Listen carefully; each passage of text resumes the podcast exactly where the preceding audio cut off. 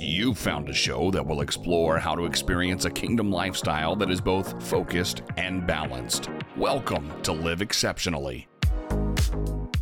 In a world where we are constantly bombarded with demands on our time and attention, it can be difficult to find the space to truly live our best lives. But what if we could find a way to live exceptionally with a sense of purpose, freedom, and rest? Whether you're a busy professional, a stay at home parent, or anyone who wants to live a more focused and balanced life, this show is for you. Join us as we discover how to live exceptionally, finding freedom and rest along the way. Now, let's get into this week's episode of Live Exceptionally with Dr. Yvonne Thompson. Welcome back to Live Exceptionally, where we equip people with keys and tools to experience a kingdom lifestyle that is purposeful, focused, and balanced. Please don't forget to subscribe, like, and share with others on YouTube or your preferred podcast platform. And stay connected with us at elici.org to receive your free 30 day e devotional. Good morning, Dr. Bruce. Uh, so good to have you with us uh, this morning. Good morning. And so, before we get started, uh, would you like to just uh, briefly share a bit about your background and your uh, business and ministry? Sure. Well, first of all, thank you for inviting me. Uh, I know we collaborated uh, together some time ago, so I was really excited when I heard from you and received the invitation. So, uh, I am a licensed clinical social worker in the state of Maryland, uh, but also licensed in Virginia and Washington, D.C. Uh, I am the owner and founder of my group practice, Hope for You. Essentially, we provide uh, mental health counseling, uh, but we really pride ourselves with trying to provide a more holistic approach beyond the counseling. Uh, so we offer three important components. So one is the counseling. You can receive that virtually or uh, in person in the office here. Secondly, we provide um, clinical trainings and uh, consultations to other mental health practices. And then thirdly, we provide and host uh, master level students uh, working on their uh, Master of Social Work or counseling degrees. I've been in practice for over 20 years now. Um, I just did the math. So, really excited to be here and share. Thank you. It's good for you to be here as well. And today we're talking about how uh, sleep impacts or how stress impacts our sleep habits. And that was the collaboration that we did some time ago in regards to a seminar where we were talking about anxiety and stress and the importance of resting well and the things that can impact us from not resting well. Um, so I'll just jump right in and ask you, how do we know if we whether or not we are stressed? Yeah, I think that's where it starts. is recognizing our signs and symptoms of when our body is trying to communicate that something is up, right? So it may start with a headache. It may start with some feeling tired or fatigued. Um, it may be a stomach ache. It may be worried thoughts or constant thoughts that we're worrying about something. We can't turn those thoughts off. Um, but essentially, it starts with getting in tune with your body, right? Because your body will tell you oftentimes that, hey, we're not well, uh, and we might be overwhelmed. Can you tell us how does stress actually impact our ability uh, to sleep? How does it cause sleep problems? Yeah, so I think from a clinical perspective, what we try to share with our clients is that uh, we activate what's called our stress response systems uh, system, rather, uh, the fight or flight, uh, a portion of our nervous system.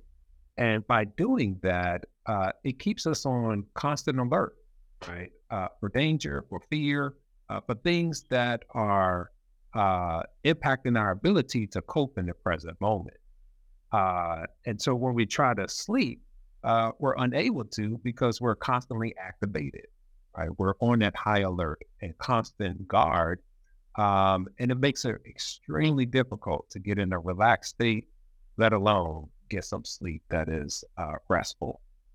Would you say that there is a difference between uh, insomnia and like sleep disorders. Can you explain the, the difference and how do we know if there is just some things that maybe we're struggling with from a like from stress or anxiety that's impacting us temporarily or where there's actual uh, medical problems. Can you dig in a little bit more about the differences and, and the medical uh, implications? Sure. So, first of all, uh, insomnia and sleep disorder often are used interchangeably. Um, uh, so, insomnia is a sleep disorder, right? And there are several other sleep disorders like sleep dysap- uh, sleep apnea, um, uh, nightmare disorder. Uh, there's several other disorders that fall into the sleep disorder category, but insomnia is a very common one, right? And that's essentially uh, where we can't fall asleep, can't stay asleep. Our ability to get restful sleep is impacted. And so, you know, we encourage our clients um, to uh, have physicals uh, they're not sleeping. Let's start at the basics. Let's rule out if anything is going on medically, right? That might be contributing to your inability to sleep. Um, but uh, oftentimes we find that uh, if there is a coexisting medical issue, then the psychiatric uh, piece also influences that person's ability to uh, get some good quality sleep as well as it relates to like your uh, clients and the people that you work with, do you have any uh, examples or stories that you could tell of how sleep? I mean, without uh, infringing upon any type of confidentiality, but any type of like testimonials in regards to people who came to you with an issue and how you were able to walk through that process, uh, where it was maybe a non-medical situation and where it was something that they were experiencing personally, like stress and anxiety, and how you were able to walk through the process of for them to, uh, for lack of a word, be better word, uh, be well uh, from a sleep perspective. Yeah, yeah.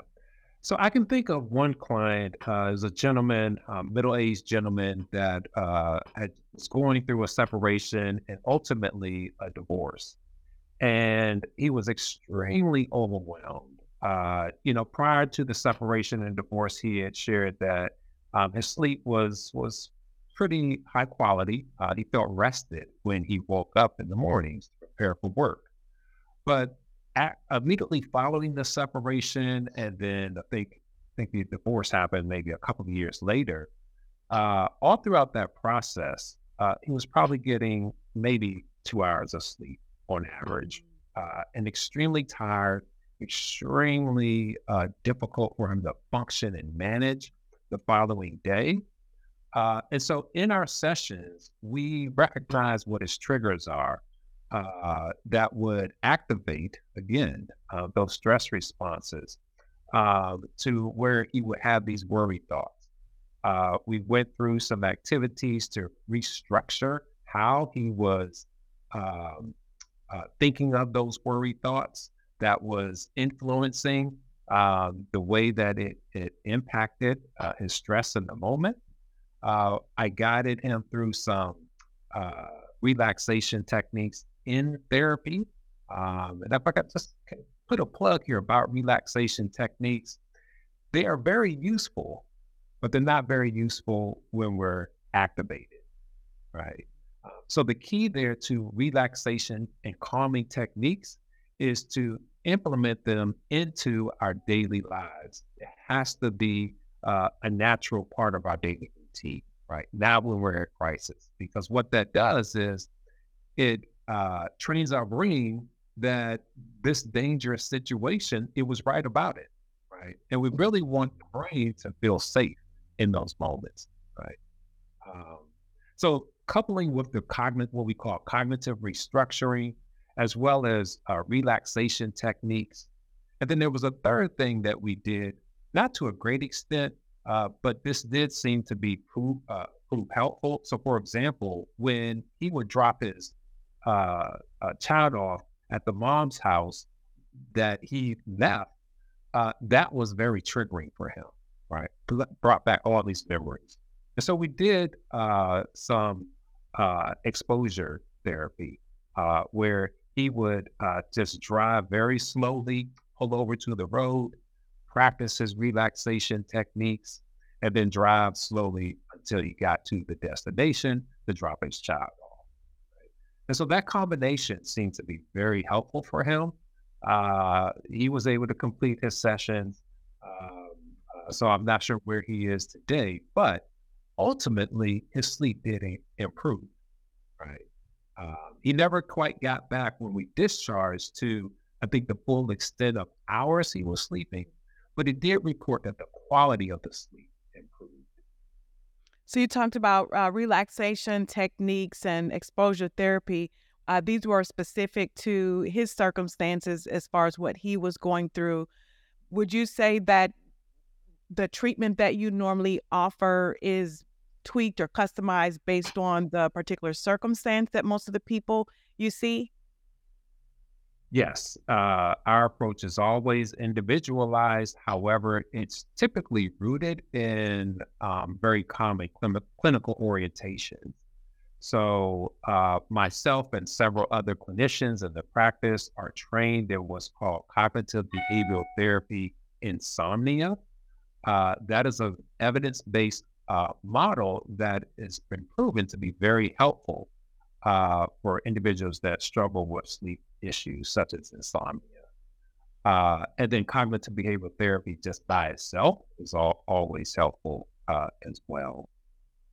Right. So, in, for a lot of people who may not necessarily go to a licensed social worker, uh, where they're feeling that they actually need to see someone, most often I'm thinking people would go to a social worker or seek outside help when it becomes a chronic type of problem. Like in his instance, there was a repetitive pattern where he was only getting two hours of sleep for uh, a long period of time. But uh, the average person who is suffering suffering from sleep uh, intermittently uh, because of just life challenges, life circumstances, what would you suggest as some strategies for people to to manage stress? Well, again, you got to be aware of what some of those triggers are. If you're right. struggling and you're not in therapy just yet, maybe just start with um, as simple as one or two strategies. Uh, I'm sorry, um, uh, symptoms that are triggering your stress. It may be a situation, it may be a person, it may even be a scent, it, whatever it is, right? Start there. And you can always add to that list so that you have uh, as robust uh, a list of triggers uh, that you can be mindful of. Uh, next, we want to make sure that um, we uh, uh, develop a routine that will allow us to, throughout our day, to remain present, to remain grounded, and ultimately to feel safe. Uh, oftentimes, people who are experiencing stress, there's some anxiety uh, not far behind, and perhaps even some trauma that they're trying to cope and recover from. Uh, so, developing a routine throughout your day, starting with uh, eating, tending to your hygienes, that's your basic needs that, that you're going to need to get a get your day started off uh, and make it through the day uh, safely taking time for yourself. I know that uh, it can be difficult, uh, but even if it's just in small doses increments, right? Uh, so, for example, yesterday was really stressful for me. I had back to back to back sessions. I was in here from six forty five to six o'clock last night, uh, and so I just felt really overwhelmed. About two o'clock, I went for a break across the street got me some popcorn. I don't necessarily advise that uh, for stress relief. But that was my activity in the moment. It was exactly what I needed. The fresh air, the sunlight, uh, even the walk uh, was just what I needed to uh, kind of refresh and refuel fuel to return to my day. Um, if you find that whatever your your stress uh, management techniques or strategies are aren't helpful, then I would advise uh, reaching out uh, to a therapist uh, that can walk you through some more um, uh, best practice uh, strategies or even evidence-based strategies uh, to your that are unique to your situation. And I think that when you talk about not just uh, recognizing the triggers, but simple things that we could do to overcome, and even something as simple as getting out of your environment, in your case, going for a quick walk, being out in fresh air, that just those little stimulators can go a long way with helping us to n- not feel stressed. And then when we go back in the environment or we have to go back and face the situation, that we can feel refreshed. We can also have uh, almost like a mini reset to approach whatever whatever it is that we're facing from a different perspective and it, like it's almost like an immediate reduction uh, of stress and then yeah. the cycle continues we'll continue in that situation we feel a little stress uh, but the importance of really just trying to to get away and and to manage that absolutely yes yeah stress is like a weight you know it starts out typically very light. But even with light weights, the more we hold it, the heavier it becomes. And so we got to recognize when it starts getting heavy, that's a signal to say, okay, do I need a break? Do I need to do something at this point so that I can continue to manage this light weight? That's good. What would you suggest as strategies for managing sleep issues. So this is these are the people who don't seek out help from a medical professional initially. And so just people who generally are having sleep issues, what are some strategies that you would suggest around managing issues around sleep? Sleeplessness. Um, one, this may seem very um, obvious, but making sure that we have a routine that's consistent, meaning we should go to bed at the same time and wake at the same time, or try to go to bed, go to sleep, right? Um, so when I say go to bed, I mean actually going to sleep. Right? Which brings me to my next point. Make sure that your bedroom uh, is as relaxing and conducive to sleep as possible. So the temperature, typically we want a more cooler temperature for most people, but not for all. Um, the point is to find a temperature that allows you to feel restful enough to fall asleep. Uh, we want to make sure that the light uh, is controlled. Now, some people, you know, may find a light, uh, whether it's light uh, dim or not, um, necessary. Uh, but typically, uh, a, a, dark environment will make a very or very conducive uh, sleep environment. And then your bed, you want to make sure that that is only used for sleep or intimacy, right? You don't want to use your bed for relaxation. You don't want to use your bed for watching TV. You don't want to use your bed for other things other than sleep or intimacy. Right? This does is train the body that, hey, we need to multitask in this bed, right? Our bodies are such a unique specimen. And so we got to recognize that, you know, it could be as simple as, well, all right, well, I'm going to watch TV. Maybe you're on the, the love seat in the other room or another part of the bed, bedroom, but not in the bed. I think that that is a huge paradigm uh, shift for a lot of people because I know many people who sleep with the TV on or sleep uh, falling asleep. Or they fall asleep watching TV. Like I don't have a TV in my room. I've never really had a TV in my room other than like when I was in uh, school. Uh, but I find that it is a common habit that a lot of people watch TV uh, in their bed or fall asleep with the, the TV on. And even from a medical perspective, that they will tell you that the light from the TV or even the light from a cell phone impacts our ability to one fall asleep and then also to sleep well. Yes. Yep. Yep. It's activating parts of our brain, right? That we may or may not be aware of, and that could be contributing to why we're not able to fall asleep. And then when we say that we're tired the next day, or we say that we didn't sleep well, not realizing that we have these stimulators in the bedroom that are impacting the our actual sleep. Uh, but then I think some people, even with that knowledge, it's like just a habit, a hard habit to to to break, um, because, and even I've heard people. I even talk about this in my book, uh, as far as not um, going to bed with the with your cell phone, and mm-hmm. cutting off the cell phone. Which this is something I'm still guilty of, and I find very difficult sometimes to to break. Uh, to stop looking at the cell phone at least an hour before I go to go to sleep. Yeah, absolutely. Yeah. Any tips or tricks of how people can break these habits? Well, well, I would suggest leading with compassion because, to your point, this can be really difficult. We have these established patterns that it's not as easy to just say, "Oh yeah, I know that this there's a benefit to this. Let me do what will be beneficial." Right. So have compassion, be patient, uh, be understanding, be forgiving, right?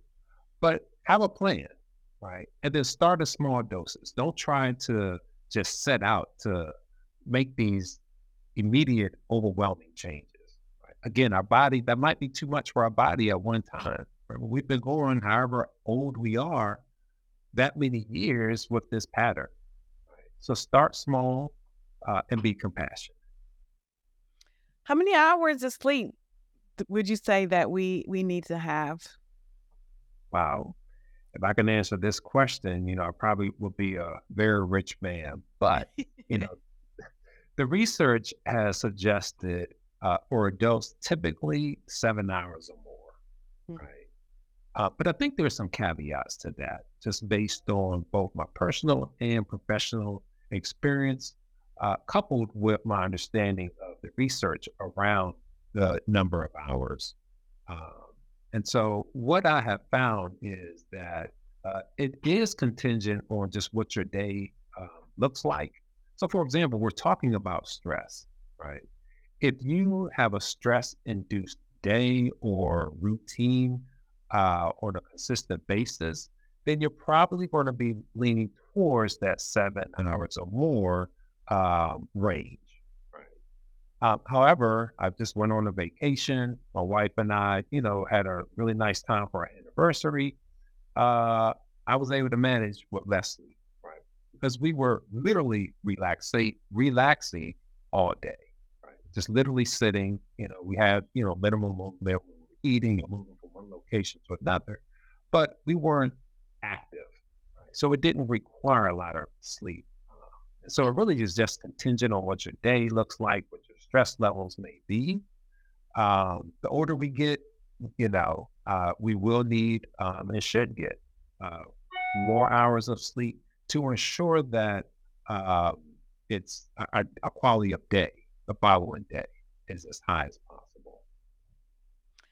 What would you like to share as your uh, closing thoughts?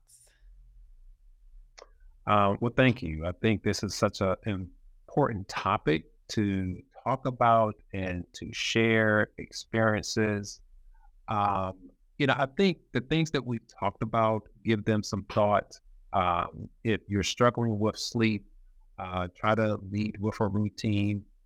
I can't emphasize enough though, uh, to practice compassion towards yourself. Mm-hmm. Most people, in my experience, are good at being compassionate to others. But when it comes to being compassionate towards ourselves or learning and implementing new things, we kind of struggle with that. So, you know, maybe starting there uh, with some compassion and then take one of these techniques and try it out, right? Very small doses uh, see what worked, what doesn't work, maybe try another one. If you find some usefulness, continue to do it, right? Uh, if you feel like, you know what, that just did not work, that's fine. There's several other strategies to consider and to try. Awesome. Thank you so much, Dr. Bruce Tisdale. Uh, thank you so much for being a guest on the podcast. Absolutely. Thank you for having me. Those were some great tips around managing stress and managing sleep Don't forget this week as you're going throughout the week and if you feel a little bit overwhelmed, just to take a quick break, reset yourself, go outside, get some fresh air. That's all the time that we have for this week's episode. Tune in next week for another episode of Live Exceptionally. Don't forget to subscribe, like, and share with others on your preferred podcast platform or on YouTube. And stay connected with us at elici.org. Have an exceptional week. Thanks for joining us for Live Exceptionally with Dr. Yvonne Thompson. Each week, we'll explore the secrets to living a life that is both intentional and fulfilling. We'll talk to folks that will share about productivity, mindfulness, and self care to learn practical tips and strategies for staying focused, managing our time, and finding balance within a kingdom mindset. We'll also hear from people who have made the choice to live exceptionally and learn from their experiences and insights. Connect with Dr. Yvonne by signing up at elici.org. That's E L I C I.org. Until next time, we're praying that you find balance and rest so you can live exceptionally.